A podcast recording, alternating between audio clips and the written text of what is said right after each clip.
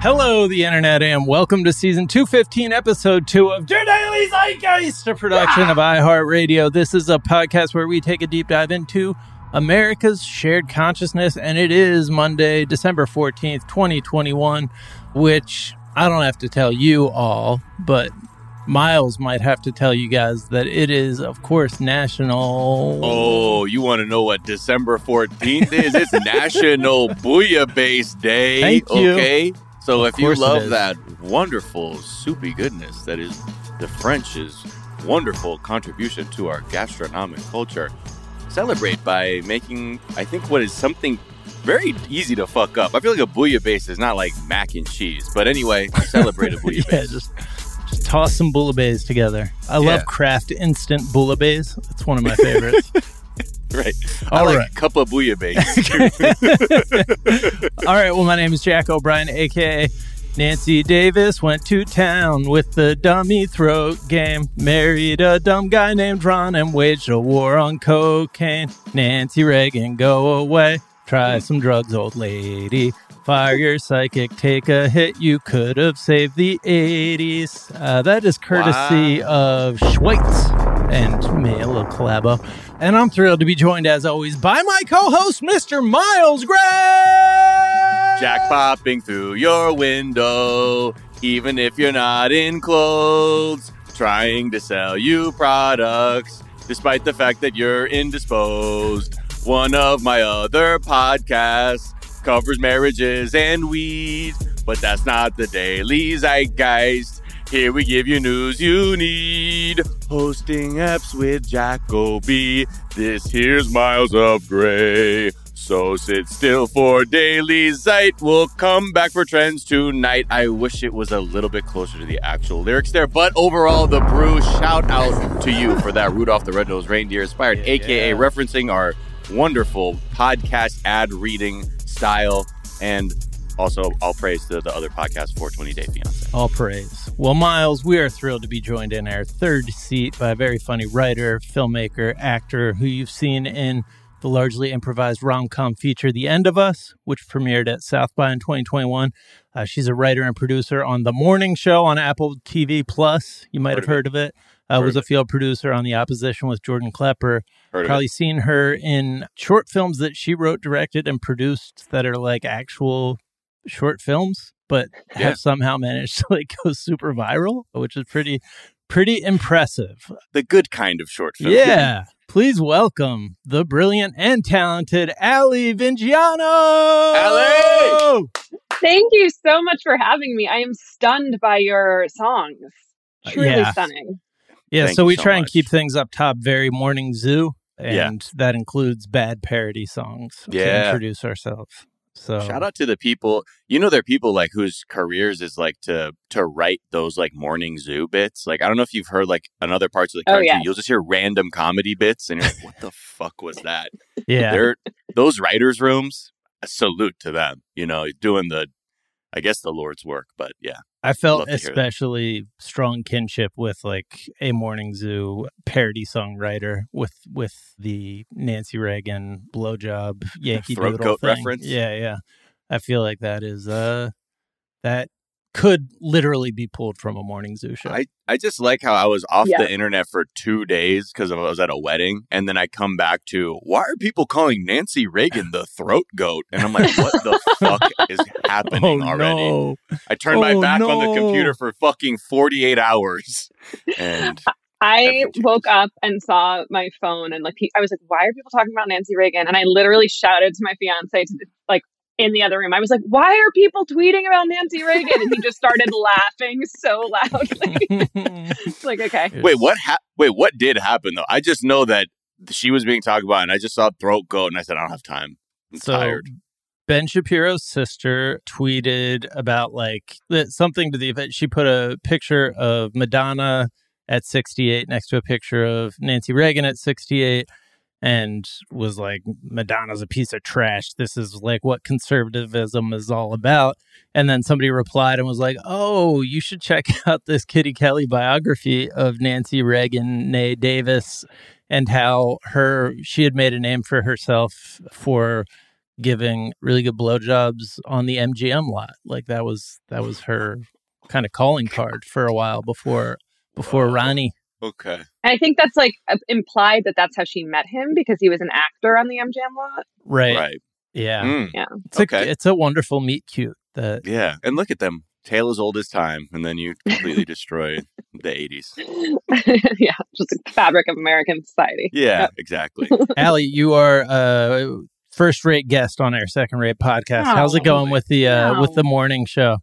That's It's- a That's a show. It's, we That's just a got show. That's a nominated big for deal. a Yeah. Golden Globe today. Jesus. So- no big deal. No big deal. Although I feel like the Golden Globes, I feel like there's like controversy surrounding them now. But we did get nominated, which was cool. Season two is all out now Yeah.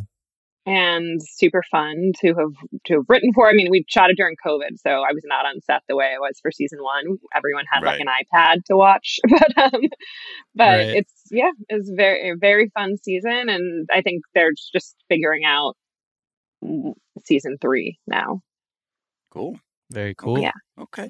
We are team Golden Globes here in in this household. We Are a you? Golden, Okay. Golden Globes Well, my mom's on the board. Yeah, Miles' mom's What? on the board. Full So, yeah. disclosure. And I've honestly, to be honest, like I've watching the coverage of it, I think is really interesting because in a way, I feel like the industry's found a way to scapegoat a group of foreign journalists by saying like, where are the black journalists in this group where the qualifications to be in the HFPA is you you're published in a foreign country and you also live in the United States. So there Mm. are like many, I think, diverse journalists in like like in many countries that you know they that are writing about film.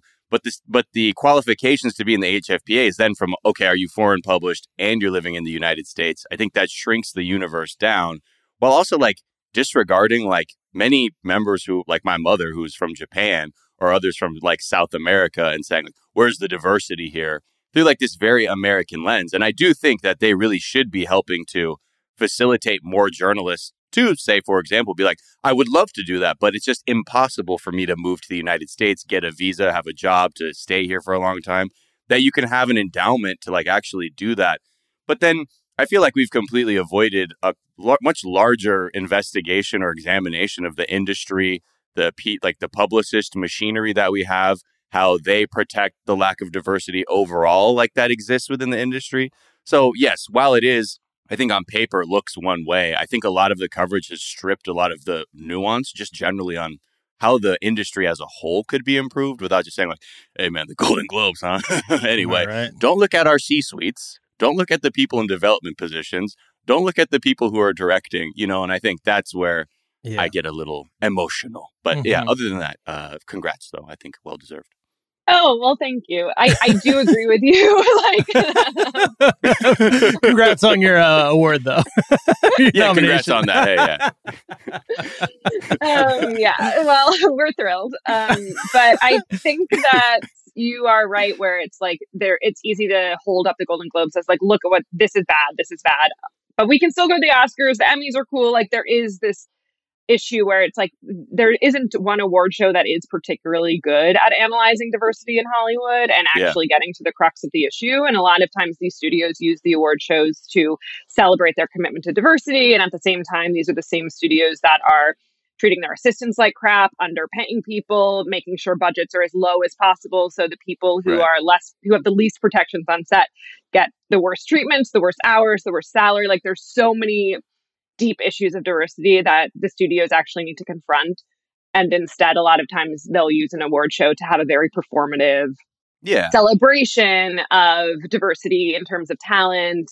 But there are so many deeper issues that need to be analyzed. So I do think that the sort of vilification of the Golden Globes is, A little simple. I don't know, it's definitely not, uh, Yeah. yeah. simple as It's a little seems. pat. Yeah. Yeah. And I think, but it's it's like anything, right? Even in politics, there's always the sort of revolving door, the the villain du jour that sort of helps stop the conversation about going further to have a real reckoning. Like it's so easy to just blame Joe Manchin and Kyrsten Sinema Exactly. for Right. a lack of the infrastructure moves, but that now allows the com- conversation to only be about that and not like much larger layers of control and influence that really need to be assessed.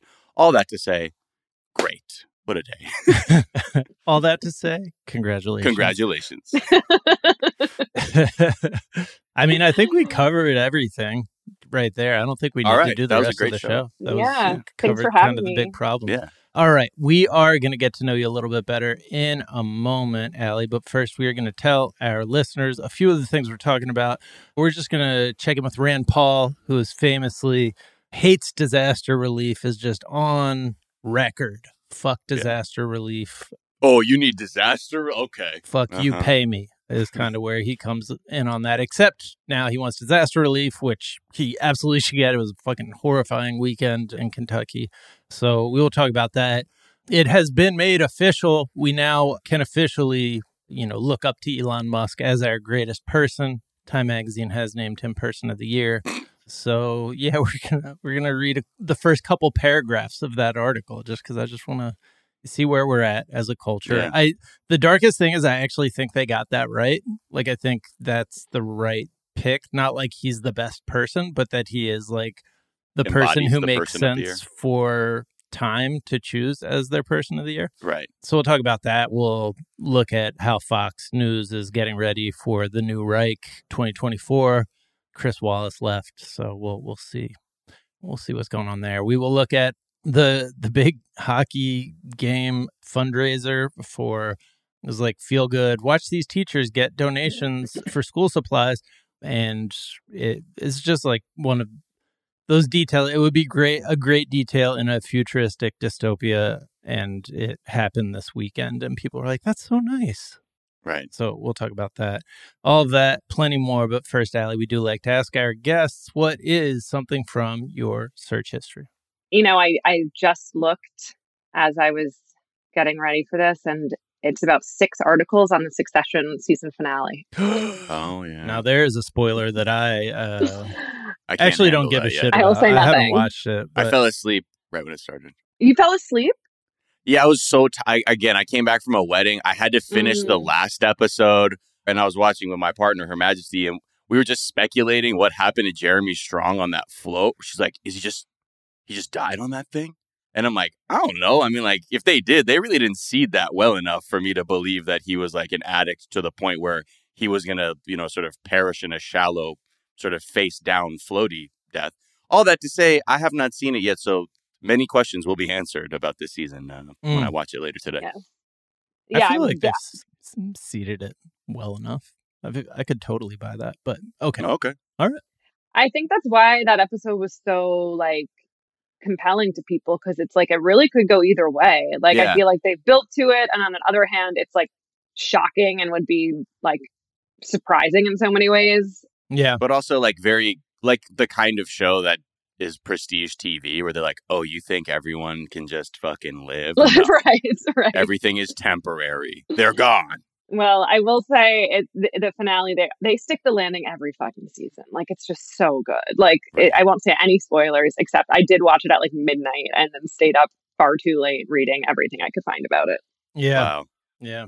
Penultimate episode of season three's. That's when we've lost some of some of the greats in in the history of TV. Your Hmm. s- spoiler alert, your Stringer Bell. Your Oh, You know. Okay. that was Who else? I mean, that's the one that sticks out. to me. Is, that it- the what- Red Wedding episode? I think it was the Red Game Wedding Thrones? episode. I think so too. Yeah. I could be wrong, but In your face, Miles. I mean, okay, no, I just didn't know what I didn't know what we were talking about. But yeah, I think those are always the that's what I love about a show when they they don't like there's no such thing as like sentimentality around a character and it's for the purely for this is the story we're telling. Yeah. They don't live. Okay? Yeah. Deal yeah. with it. What is something you think is overrated, Ali? New Year's Eve Uh Mm-hmm. huh. Uh huh. going to be my answer here. Yeah. Go on. Like, there's never, for me, like, there's hardly ever a good New Year's Eve because the expectations when you're young are like so high. Like, you want it to be like the best night of your life, a huge party. The next day is January 1st. Like, you have all these expectations for all this change that's going to magically happen. And like, it's, there's so much build to it. And because of that, you're either like drastically disappointed or it's just like fine. I mm. I feel like last year, even celebrating New Year's Eve in COVID, we just like made a nice dinner and like had a nice night in and you're still sort of like sad that you don't get to go out but when you do go out i feel like it's either like every, you're either way too drunk or like i don't know i just feel like there's so much build around new year's eve and this year i'm like trying to just do some like Yeah. get some friends and like go to an airbnb or like take a trip or like do something that's Yeah. like takes the pressure off trying to like just wait around and hope there's like some party that is going to Yeah. make 2022 the best year of your life Right. I mean, but on the other side of the spectrum, uh, last year I went to like a warehouse rave, and that also Yeah. wasn't that great. Well, that got shut down by the fun. cops, Jack, because it was illegal. Yeah, it was illegal. Uh, the power was cut off to the entire neighborhood halfway through, and But hey, you, you got a party. but I you think, can't yeah, let the government tell you what to do. Uh, go ahead. New Year's, I know it's true. It's unlike Succession finales. Very hard to stick the landing when Mhm. you when you release yourself from the parallel bars of planning the New Year's Eve night. Because yeah, it's always like you think it's gonna go one way, then one of your friends gets like morbidly drunk, and it's like, well, now this person's in a dire emergency, and now that's Yes. New Year's Eve. Or someone fucking breaks up like on the way there, and you have one like morose friend who's like, can't believe you fucking broke up, and you're like, oh fuck Yeah, or you end up spending way too much money at some stupid like back when I would do the when I was younger and doing that Hollywood kid shit. Be like, yo, we're gonna get a bottle over here. It's gonna be lit. Cut to you spent too much money. You had you didn't meet anyone because you, despite your idea of buying a bottle of champagne, it doesn't make up for your lack of communication skills uh, with r- potential romantic partners. yeah, So I always like to do like the home low key home thing. I think has been the one consistent sort of version of it where we can doesn't have to be a rager, but it's more just about having a good time. You know, Totally. I feel like the real villain here is just expectations, like too high expectations. It's that movie Because- New Year's Eve. Ah, have you seen Isn't it? that the one that? No, but isn't that the one that had everyone in it? It's when they were like, "Love Actually worked. Let's try this six more times for holidays nobody Right, cares right, about." St. Yeah. Patrick's Day. Yeah, there is a Valentine's Day for sure. I Right. think Seth Meyers is in it. Yeah. yeah, yeah. It's a classic. yeah, I think I think low key has been like I have only started enjoying New Year's Eve since having kids and like having all pressure taken off to do anything but like stay Yeah. home. Yeah. That's why, like in Japan, it's nice too. Like we we get together New Year's Day, like like on New Year's Lovely. Eve. It's not a. It's not like yo, you're gonna get wild out at midnight. Like people are like it's just whatever day. The day is the next day, the next following few days to just be at home. Don't leave. You've like pre-made all this food, so no one has to do anything, and you just really just veg out with the family.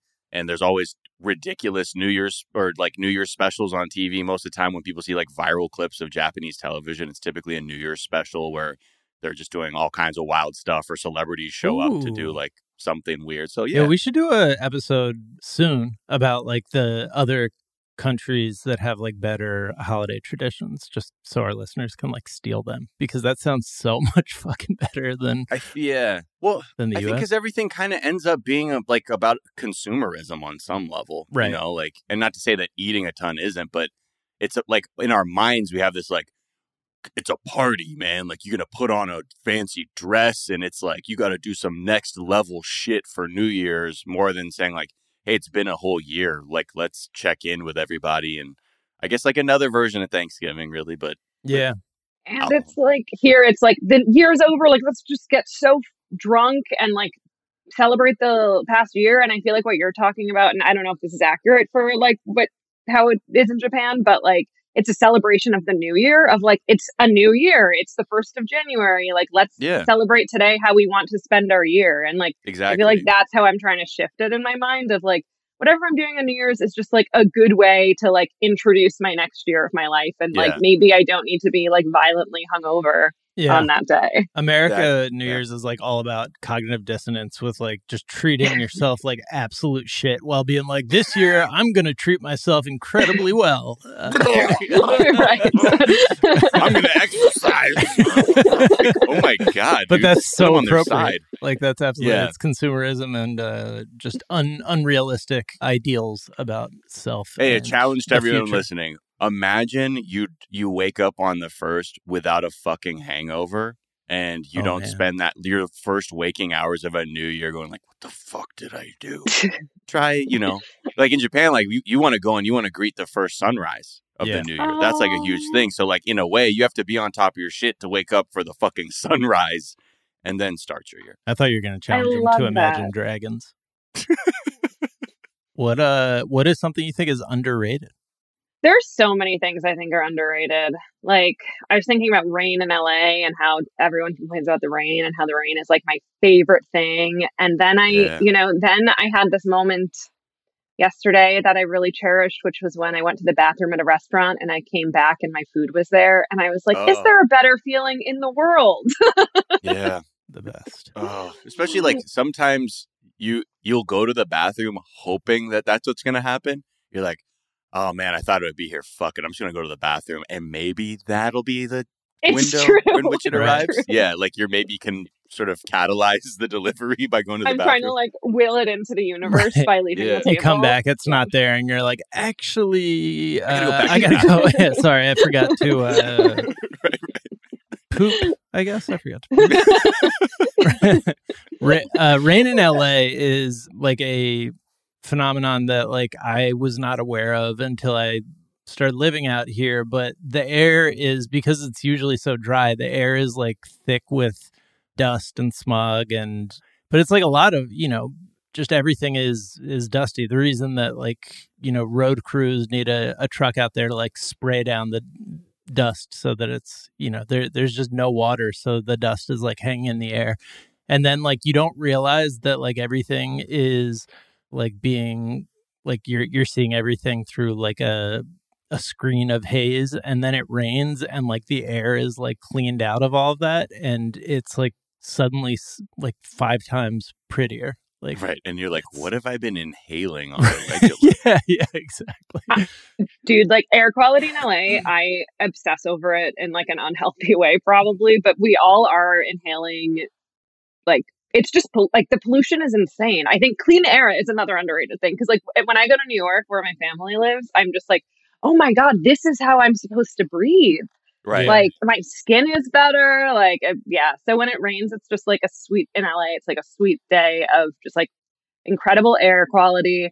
And also just Mhm. the rain it's like so like needed like it, and it's Yeah. just like the way the plants react to it like it's just like to have a gloomy la day it's i mean i grew up in the east coast so i love like the snow i love rain i love like just weather that changes yeah, so not the one note here. oh i love it Yeah. But yeah, the rain is like to your point about like how we des- like we actually the, the the earth around here needs it. It really is like it's like that sip of water in the middle of a hangover, like in the middle of the night, you're like, I need yes drink of water. and like that's how the sit like the plants react, like, oh fucking thank God.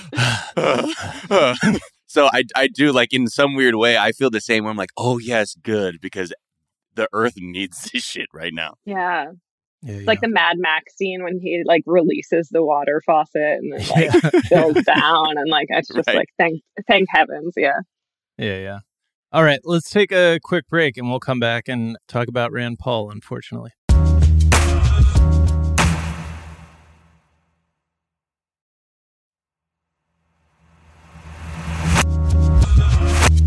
And we're back, and just a horrifying weekend in Kentucky, Missouri, Illinois, Arkansas, and Tennessee, particularly Kentucky. 80 people, I think. Eh, I mean, 80 people total, I think, I think about 64 in Kentucky at the moment. yeah, were were killed in 64 in Kentucky, and uh, yeah, just horrifying de- uh, devastation, and yeah, I don't, I don't know. It's just another reminder that we need help. We need a safety system there in place to help people. and you know combat pollution you know Yeah. what, what, do that part too and yeah i'm bringing up rand paul because the you know he he he wrote this letter to joe biden that's like demanding like disaster relief for the state as if he's like trump you know like because as if joe biden's like would it just sweep up all your tornado causing leaves? or like whatever you know trump would like condition aid on like did you vote for this? Well then maybe you're not a human who's been in a disaster.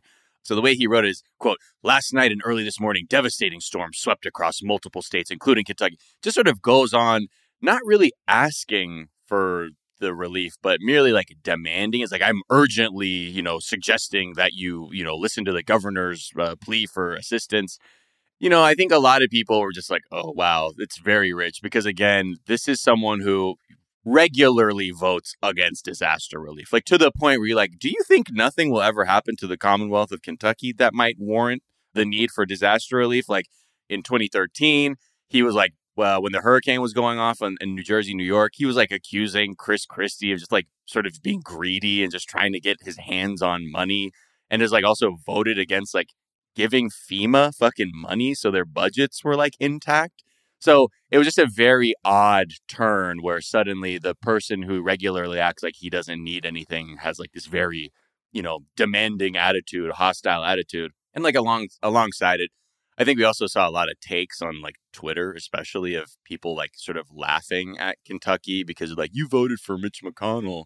And it's like kind of a similar thing like when Texas had their blackouts, like suddenly, I mean, especially if like many like, you know, big D Democrat liberal Twitter accounts are like, ha ha ha. And like, this is, don't replay the same like nonsense. Like at the end of the day, you please refocus everything to understand that people are fucking people. And in a disaster, like they need to be helped. Don't don't condition that on like, oh, you voted for Mitch McConnell, therefore. And I get that you think that it's it's antithetical to somebody to vote for people who are regularly passing legislation that you know are existential threats to them. But on some level, when you're looking at things like this, I don't know how like you look at that and go, yeah, if I was in that situation, I want people to like laugh at the who's the governor of my state or something. Right. Yeah, I think empathy is probably the way to go on any any of these. They they didn't in general. Yeah. Yeah. Yeah, hundred percent. I mean, it's. I think it's such a gross take seeing that on Twitter from like liberals and like it's as if there's this disconnect from the fact, like a hunt, like there's this idea that hundred percent of the people in Kentucky voted for Mitch McConnell, so they yeah. deserve this, and that's like actually not how our system works. And a lot of yeah. people didn't vote for Mitch McConnell, and the Democrats put up spent all their money on Amy McGrath when Charles Booker was like an amazing candidate. Like there's so many other political things happening and sure. none of that shit actually matters. Like what matters is just that people are dying and they deserve relief. And Rand Paul is also an idiot. And the point of the government is to help the people. So I think relief aid is a good idea in disasters. right. Yeah. The fact that he's like putting it in the tone of like that this is partisan politics like that this right. is an episode of crossfire and he's like debating joe biden on whether or not to send the aid is pretty silly yeah and i think just in general people I, and I, it again speaks to the polarization that's happening because on you know in both registered voters of both parties still are defaulting to like well they're not real people right mm-hmm. sort of thing and i think that's precisely why we're kind of in the state that we're in when I think you'd hope that sort of the first response out of people who seemingly think they're of people of goodwill would be empathy to say that is so fucked up. Yeah, we need to help them. Otherwise, but then it's just more of a reflection of like, well, they they laugh when bad things happen in these other states. Well, that's that's how they choose to look at the world. That's not that's not how we're going to get through anything. We actually have to work together, and you're seeing that in all these states. Like very quickly, you know, I think partisan ideologies begin to sort of disappear like in the face of a disaster like that and you're seeing people in all these states really you know having to help each other. Right.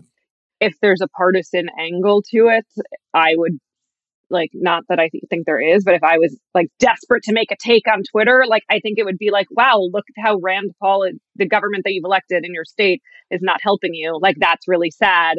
Like there's other people who want to help you. Like I feel like that is like maybe the only way in and like but again, like I don't think it matters. Like I think all that matters is that people are safe and we look out for each other when people are dying from cir- yeah. circumstances that they can't control.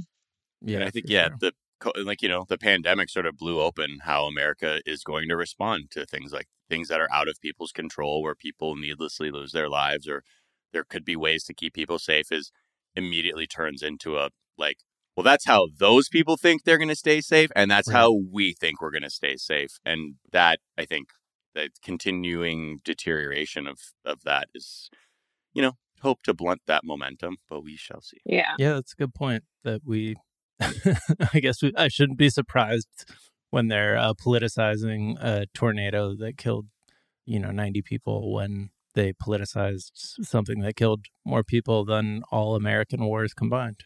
So, Right. All right.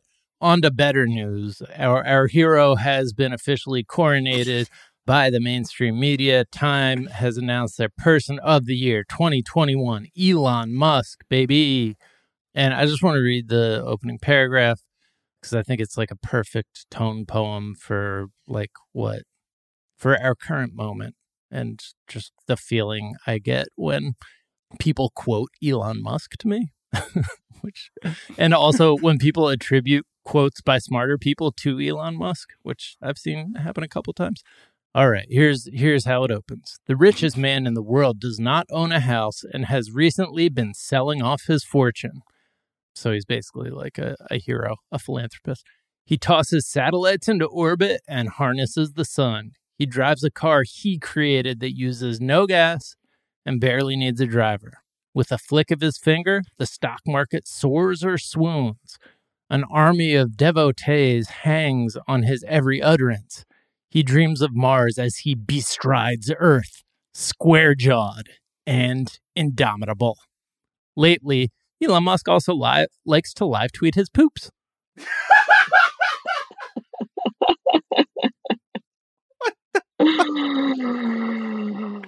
Yeah, there it is. No, say less time. Say less. We get it. That is that is our person of the year, right? Those opening sentences, real, just the way that they're like making, like he doesn't own a house. He's been selling off his fortune. Right. Like the the awe that we're supposed to feel from these statements is He's a real is- people's hero. wow. This yes. guy who's the richest person in the history of the fucking planet.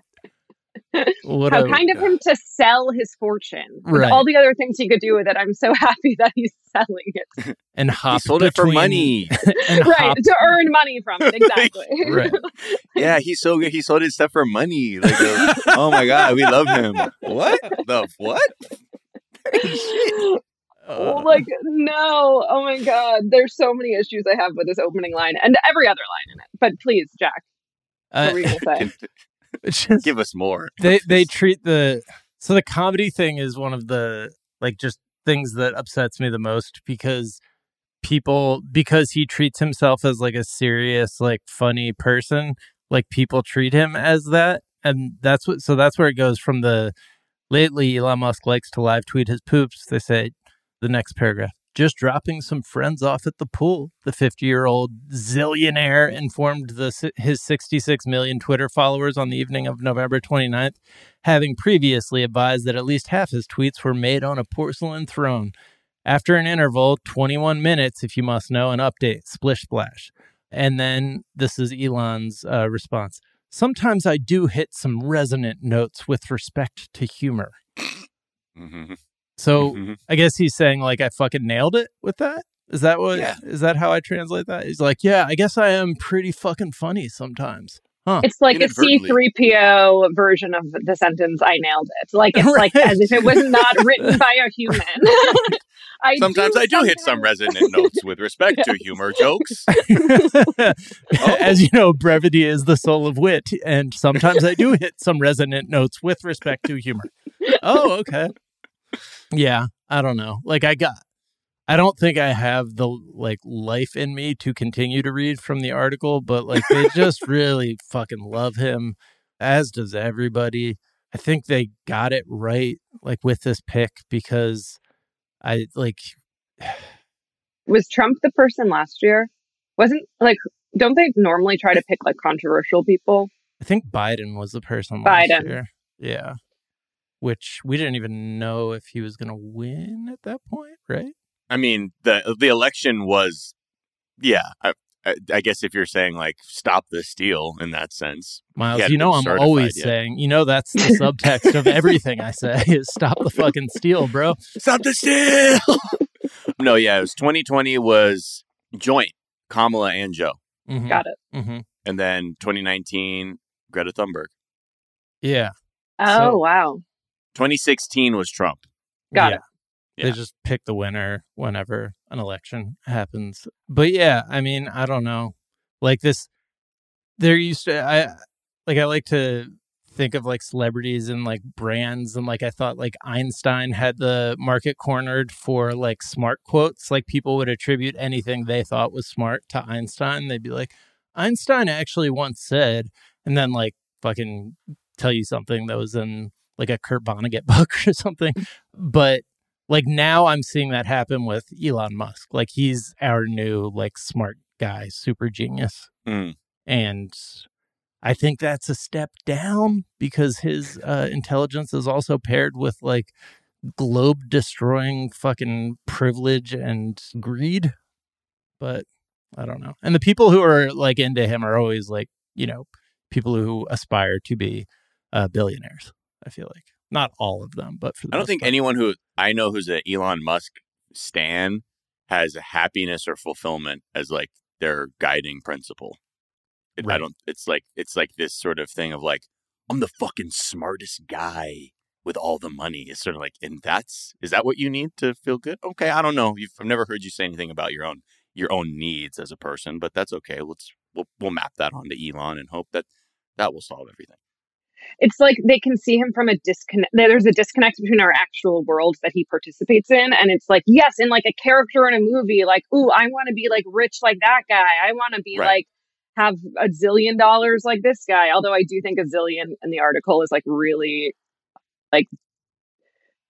I'm not going to say bad journalism, but I'm going to say like disrespectful Pandering? to the fact it, it's just like he has a zillion dollars. This isn't a real amount. It's fake. It's and it's like, no, actually, he has Yeah. this amount of money this is a problem. He won't let his workers unionize. And then you say, like, he's like selling off his money. And how cool is that? Like, this is Yeah. actually, there's a lot of issues with joking about his money to me.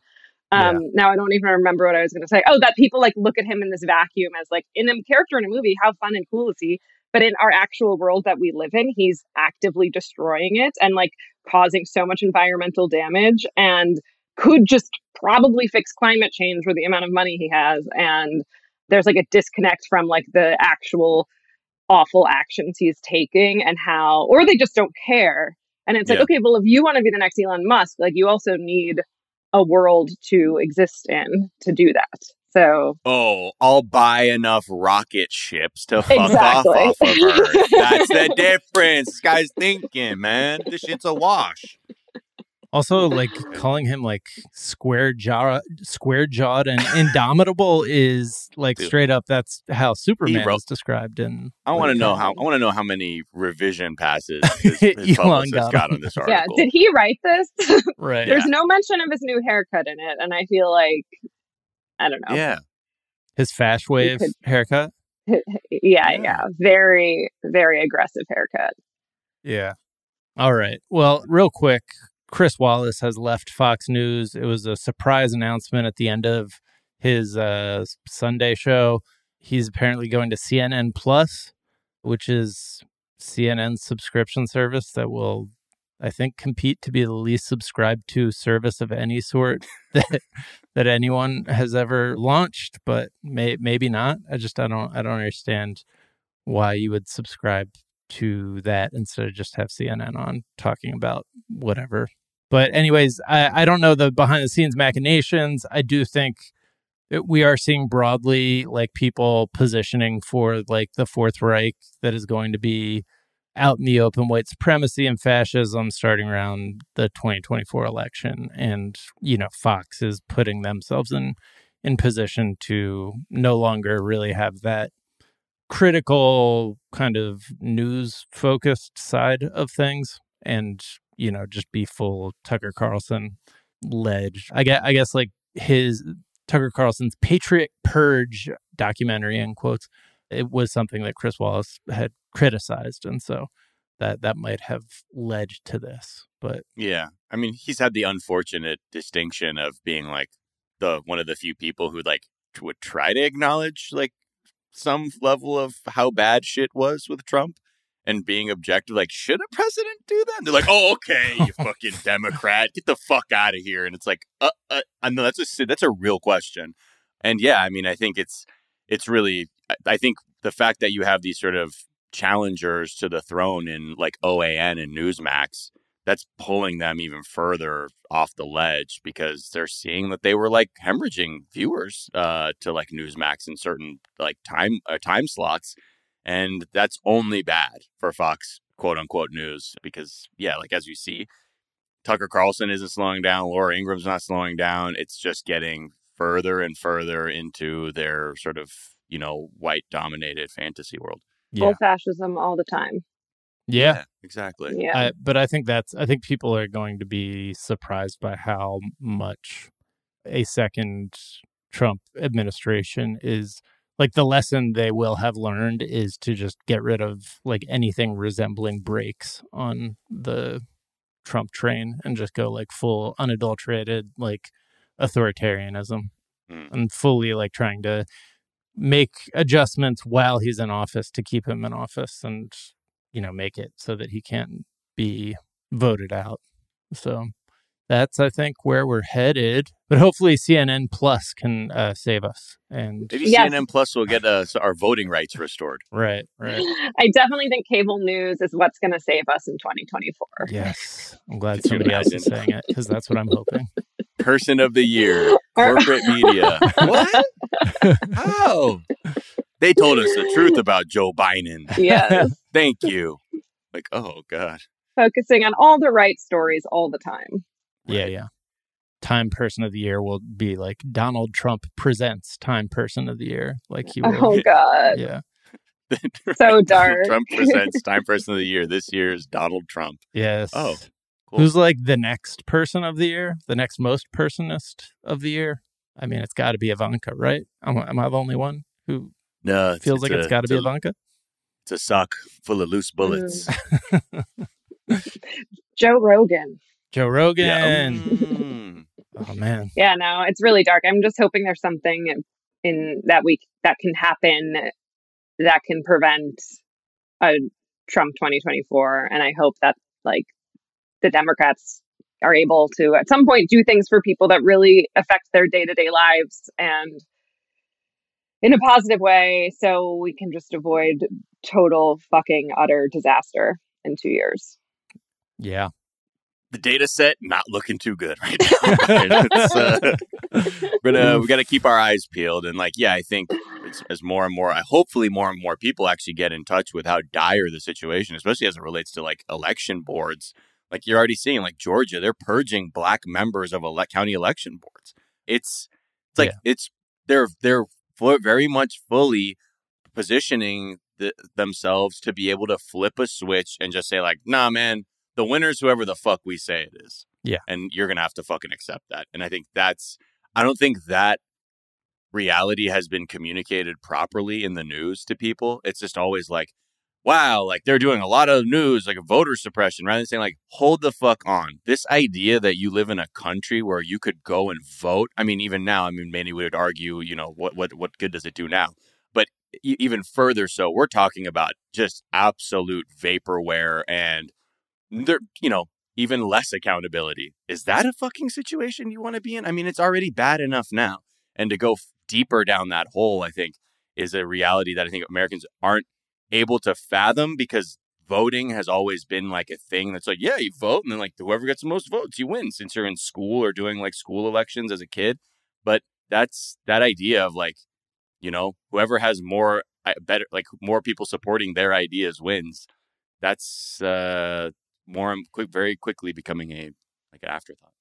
it totally is an afterthought and it's also just like our the entire way that electoral politics work is based on the idea that it's not actually the amount of people who want something that wins i mean if that was true hillary would have won right like Yeah. it's sort of this idea that is part of our system and we've sort of like i think because of that there's this acceptance of like yeah well that's not how it works here like it's not about the most popular it's about the system that we have that we don't totally understand and i think it sort of ingrains this idea in you that you don't have control over anything.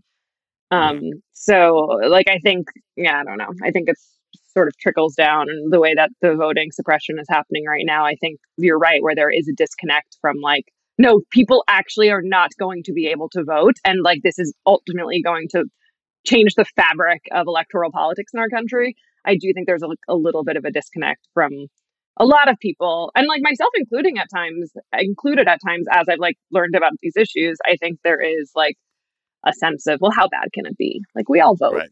Right. And yeah, even independent of the suppression and the like, you know, rigging and changing that's happening at the local level, there's also the current the Democrats who are currently in power seem like they think uh well, just that we'll get people to vote more now because they will recognize how bad it can get uh, as as a strategy. And I don't, know which is so fucked up. it's like no they want to recognize that you can help them. They want to Right. recognize that when you're in power and when you have all branches of the government there can be actual actions that impact someone's life instead of learning that like the senate parliamentarian is a thing.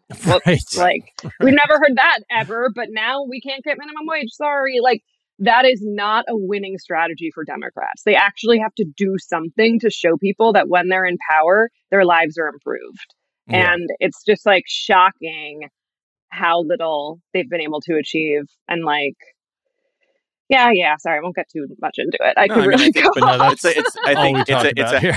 it's a, I mean, it, yeah, and it's a habit, it's a habit that both parties are unable to break right. because They're the, addicted the, to the line really does end with, is this going to help people? Well, then we fucking can't do that. right. You know, like that. exactly. there- And I think the difference being is that, you know, you see all those memes in the version of like what Republicans say, what Democrats say, and the Democrats saying the same thing except with like better fonts and emojis around it. hmm while though the substance of it is the exact same.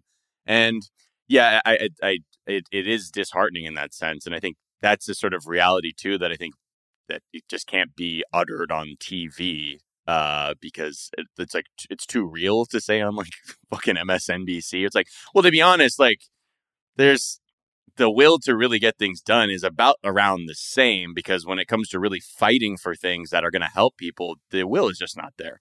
And there are, you know, there are transformational things that were being proposed, but we're already seeing them get diminished and diminished and diminished. And yes, they are, they are still meaningful, also because the bar is so low. And I think we there's we really have to, you know, it- it's hard to, I think, see Americans truly demand uh, to get the things that they want out of their politicians because, like to your point, Ali, like it's just a it becomes a thing where you think, well, what's nothing's happened.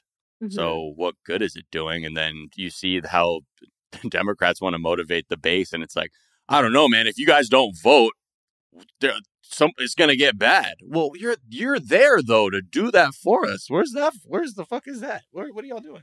the just vote, uh, like tweeting just vote whenever something bad happens is just not a winning strategy anymore when you guys have power and we did vote and this is what's happening. So, like, Yeah. you need to change your tune. We voted. Yeah. Yeah. Try to Yeah. act on it. Like, Yeah, bring it, Yeah. I think bring it home. I think it's going to go real bad. the midterms and 2024, I think it's going to go real fucking bad. Midterm would probably be slam age, and then they'll panic and then figure it out. Mhm. Maybe just in Mm. the nick of time, but I also see it happening. Like they double down on the nonsense, and you're like, oh, okay. Well, now they'll see. Now they'll be Right. scared by the fact that we lost the midterms, and then they'll really come out. It's like, oh, well, the Republicans are now controlling the House, and they stripped everyone of committee assignments. So now Right. what? Right. Yeah. I feel like that's not the thing that's going to spur everyone to action that they might think it is. Yeah. I feel like there's a disrespect of like the people of like, well, like Democrats can't do anything because like Sinema and Manchin. So like, sorry, like we just need to vote for more Democrats. Whereas like there's this, I, I, I don't know. I mean, not everyone in the country is politically informed, but I do think a lot of people understand that actually the Democrats could do so much more and are not. And they continue to like just bank on the like ignorance of the people in a way that like I find is like really disgusting Yeah. like especially like a lot of the rhetoric around like the uh, like Roe v. Wade also like was disturbing to me for that reason where it's like when you guys like there there were opportunities to actually like codify this into law that we just like wasn't a priority because abortion rights are how are like a really important political issue for Democrats. So I do think there's like a few like gross rhetorical Mhm. ways that the Democrats are operating right now. And the ra- reality is like things are fucking dire. Like Trump's going to win in 2024. Like we just need to like shut up and like not ca- like pull Republican moves like with like Supreme Court or like do something that is actually going to change the way Right. that people view the the uh, possibilities of what can happen when a Democrat's in power. Yeah. Uh, all right, let's take a quick break and we'll come back and talk about that hockey fundraiser.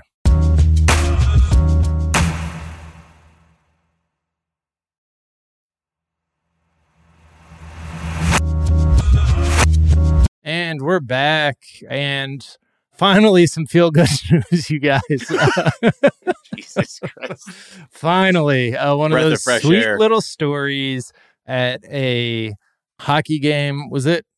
What was it like a high school? It's like a hockey game? junior league hockey. It wasn't like it wasn't, you know, it was like a local hockey game. local hockey game. They did a fun thing where they Mhm. rolled out a little piece of carpet on the ice, put out five thousand dollars in ones. Was that in In ones? Singies. Yeah, singies, and then had teachers like crawl over each other to like stuff as many of the singles into their shirt as possible to buy supplies for for their school because Yeah. we don't give them money to do that yeah because they're wildly underpaid. Uh, The wild part is so this fun this whole stunt, right? is like in the intermission, I think between periods or something, but it was put on by CU Mortgage Direct. And you're like, oh my have wrote like it already makes you want to puke in your mouth. It really They put down the five thousand dollars, and like the head of like their development and marketing was telling the local paper that it was quote an awesome group thing to do after a couple of difficult pandemic years for for educators. What in the holy fuck are we talking about here? Oh Now- man, I like. I feel like you literally just channeled whoever that person is because It's an awesome group thing to do. You know, like yeah, so, someone who like you know they see a homeless person, they turn their radio up and look you know, uh, like the other direction immediately because they can't like they can't fathom the fact that someone could be suffering. That's the same mentality I feel of someone who's like, "This is awesome, dude. We take these destitute teachers, we literally." Cut out like exacto knife out a piece of cardboard, like we're getting rid of a or a carpet, like we're getting rid of a body, and have them scramble for dollar bills on it for to educate our kids. And you know, normally this would be a story where we've seen these stories in the past, right? Where there'll be one about like a teacher on a plane who was sitting next to someone who's like talked about how difficult it was, and then they started to kick like a GoFundMe or something and like got a teacher twenty thousand dollars. People like, oh my god, that's so great! It's such a feel good story. Rather than like we're failing educators and our education system has just been systematically gutted. That's what is happening. Not CU Mortgage Direct is like being making it fucking rain because they're like the you know benevolent donate or whatever. So all that to say that the reactions normally have been like ooh ah, but the reactions to this clip when it went viral, most people, and I think this is where you're starting to see that sort of shift that's come along with I think increased sort of class awareness and just sort of the difficulty of life in America. Where most people were starting to be on the more confused or disgusted end of the spectrum, being like, dude, what the fuck? Like, isn't that money like like the government should be giving them like to fucking be able to pay for trash bags Yeah. or you know chalk? And I think a lot of people also noted that you know South Dakota is only second to Mississippi, I believe, for like lowest pay for teachers. And on top of that, they're sitting on hundreds of millions of unspent COVID relief funds that, you know, you could probably funnel some of that into education since that's a critical piece of uh, infrastructure for your state to have people educated and teachers be safe. But I think the one hope is that the coverage of this moment wasn't like, oh, wow, like they look like they had a good time. It was more like, right. Oh, no. Oh, no. It's wow. It's such a beautiful shift, though. I worked as a reporter for BuzzFeed for two years in my early 20s, and we covered stories like this like often. Right. And like it was accepted of like, how wonderful is this? Everyone came together to like save this, to buy this girl insulin. And it's like, right. hold on. like, Yeah. actually this is deeply deeply fucked. And this story like seeing the reaction to it is at least a little bit of an inspiring shift where it's like okay these teachers are deeply underfunded. This mortgage throwing $5000 on the floor and say fight for it is ultimately not a, nice awesome thing to do for teachers. And so seeing that shift i think is really cool. And i think it sort of speaks to what we were talking about earlier where it's like a big part of the political uh, maneuverings are to convince people that like sorry this is just how much money someone in this job makes. Like sorry like you just don't get any of these rights. This is just how it is. Like you're just going to get paid this much forever. And there it does take a cultural shift to be like wait a minute. Like this is actually way too little money to make. Like Yeah. this is not what a minimum wage should be. Like this is actually not the standard of living that i accept.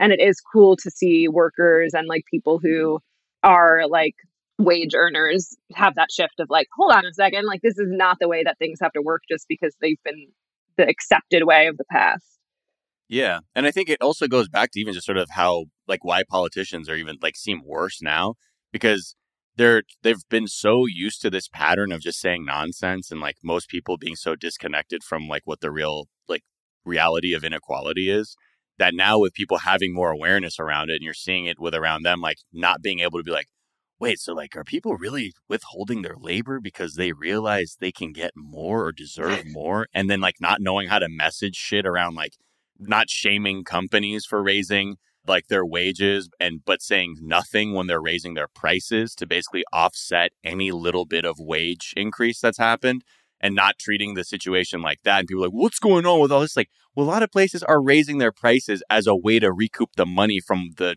little bit of profit that was Mhm. shaved off from paying more wages and not realizing that I think for especially if you're a politician or you know leadership role where you're very much insulated from what it means to like just be you know having to pay your bills and not having like excess cash every month that you can sock away into savings that there's a new there's a new reality that many people are acknowledging that they are not and that's I think there's a lot of that friction occurring now too of just the sort of disconnect between the two. Is there anything in place though for like so the people who respond to this and are like that's fucking gross and looks like a scene from a like sci-fi dystopia. I do feel like anyone who was writing sci-fi dystopia like about the early 2000s probably was like fuck this is this is a great Right. scene. I should have I should have written this.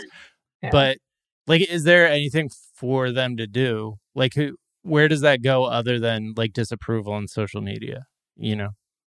I, I- mean, I think that's the first step, right? It's like it's like if you're if you have a, an issue with yourself and you're you Yeah. know going through therapy or something, you don't solve it in the first session. You have to bring Yeah. awareness to something first, and you have to keep observing it to be able to really understand it. And I think more and more people are having that moment where the awareness is coming to a lot of this stuff, and it's not just like.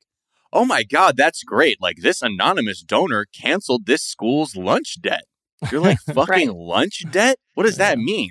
Oh, yeah, these kids owed a lot of money because they had to eat or some shit, Yeah. and that ain't our problem. Like, I think people are starting to, re- like, sort of, these things aren't, nor- these don't feel normal anymore. It feels, I think the cruelty of it all is becoming more and more transparent and, and visible to people. Yeah.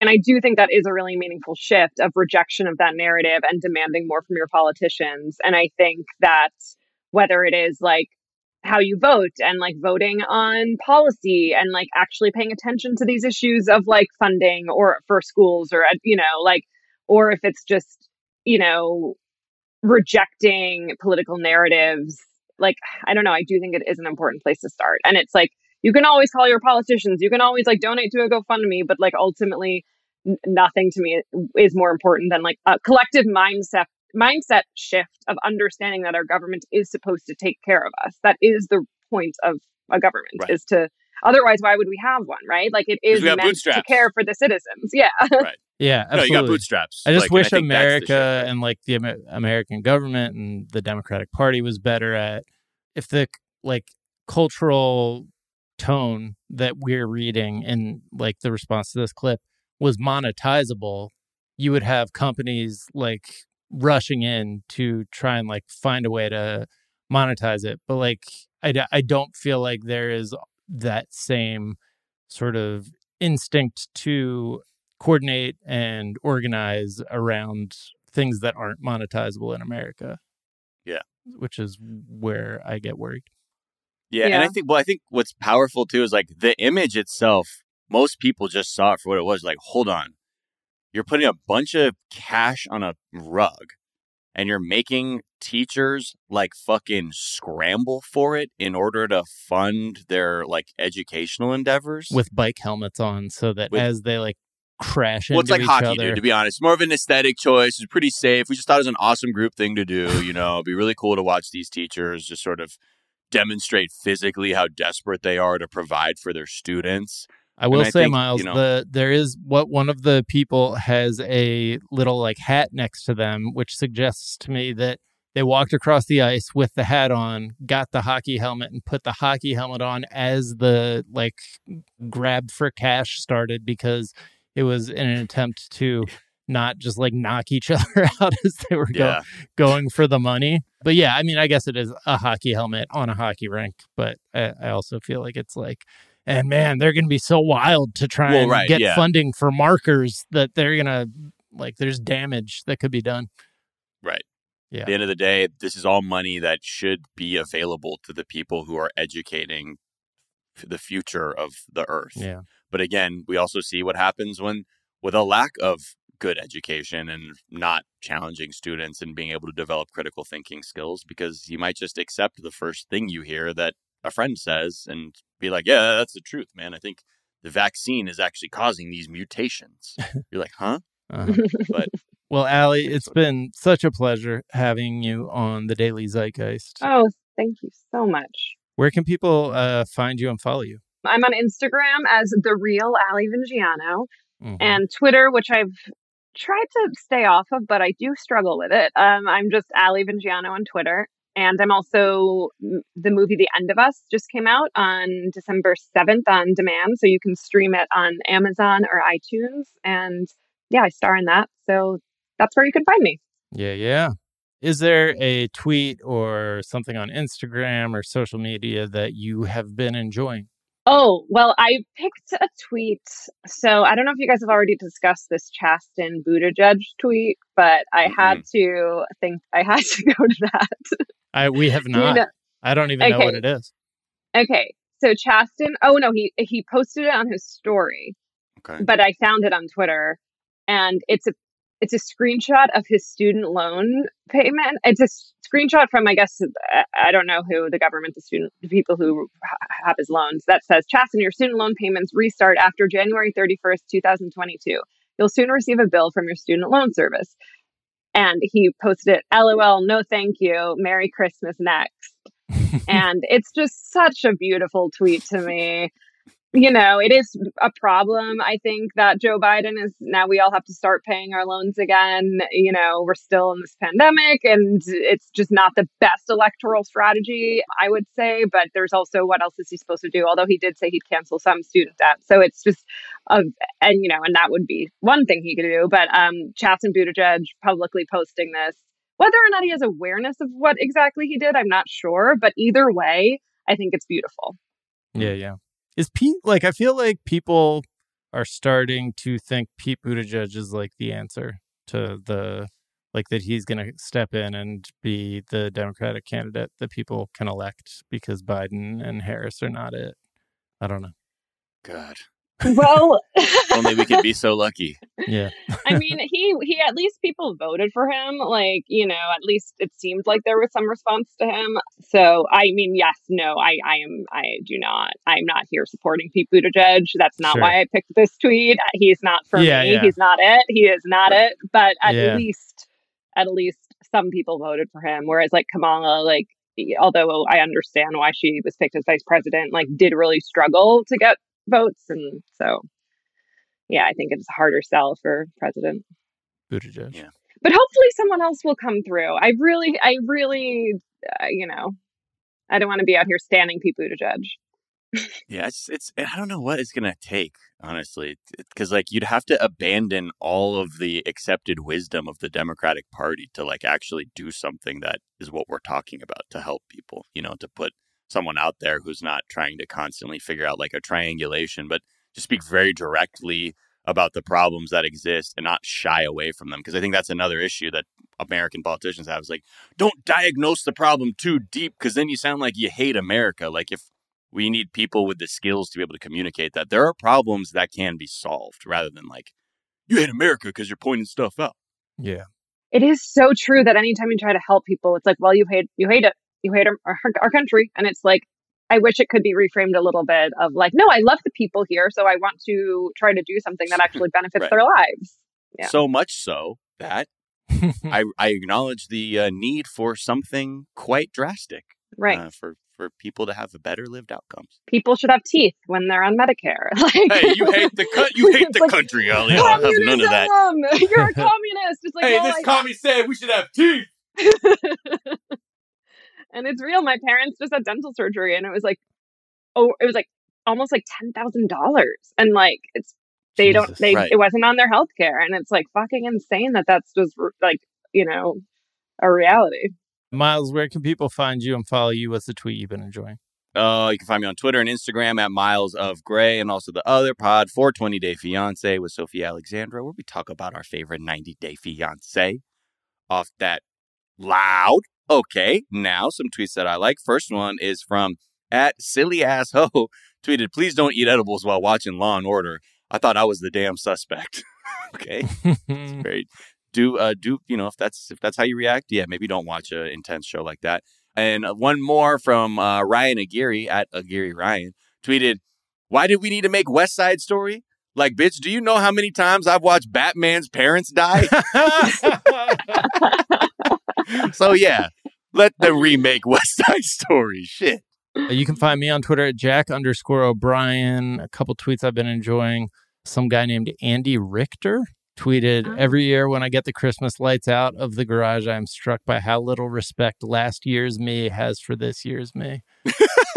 Oh, um, I feel that. I feel that. Oh, I'm so Oh, yeah. rude. I'm so mangled fucking rude. snarled snarled like rat king of christmas lights And I also like have a higher respect for my ability to like make sense of it than I, like I sometimes do this thing where I'll like tie ribbon, like I'll do a small roll, tie ribbon around that, do a small roll, tie ribbon around that, but it's still a complete fucking mess and the ribbon never lasts and it's just like, oh, that's so optimistic. Hmm. And then Jack Crosby tweeted maybe a controversial take, but car headlights are too bright these days. Every single SUV is equipped with like military grade halogen retina destroyers. Jeep Grand Cherokee driving around with the 911 memorial spotlights on the front. Lighthouse ass Chevy Tahoes grow up. I just feel that I- as an old. so deeply, I feel that. Like, mm-hmm. half the time i'm always like yo this asshole got their high beams on same. Right. yeah. And like when in my rear view, and I'm like, I don't, I don't know. I think it's just all these fucking super hyper white lights that are. yeah. up. And then you flick your high beams at them, and then they flick theirs at you. And you're like, oh shit! You're like, those weren't the high beams. your hat spins around on your head. Yeah, you Yeah. get like an instant tan. like, what the fuck? uh, you can find us on Twitter at Daily Zeitgeist. We're at The Daily Zeitgeist on Instagram. We have a Facebook fan page and a website, dailyzeitgeist.com, where we post our episodes and our footnotes, where we link off to the information that we talked about in today's episode, as well as a song that we think you might enjoy. Miles, what song do we think people might enjoy? Oh man. Okay, Oh, so I'm boy. going going more more background music. I love BGM background music. It's just a good wallpaper for your home. The music is relaxing. It's not complex enough that it's distracting. And I just want to go out from this is a different BGM artist uh, on Spotify called Cafe Music BGM Channel. Okay, and this is from the album Christmas Jazz.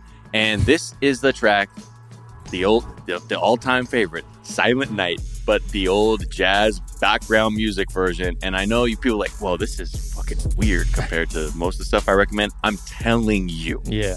you keep background music at a low hum in your house it does some shit it, it helps kind of alleviate the Mm. environment it doesn't always have to be music you love because i find that to be really distracting sometimes with like laboring over a playlist just try some bgm these holidays okay Do it for yourself. Do it for Do your it for yourself. one. Yeah All right. Well, the Daily Zeitgeist is a production of iHeartRadio. For more podcasts from iHeartRadio, you can visit the iHeartRadio app, Apple Podcaster, wherever you listen to your favorite shows. That's going to do it for us this morning. But we're back this afternoon to tell you what's trending, and we'll talk to you all then. Bye. bye Bye.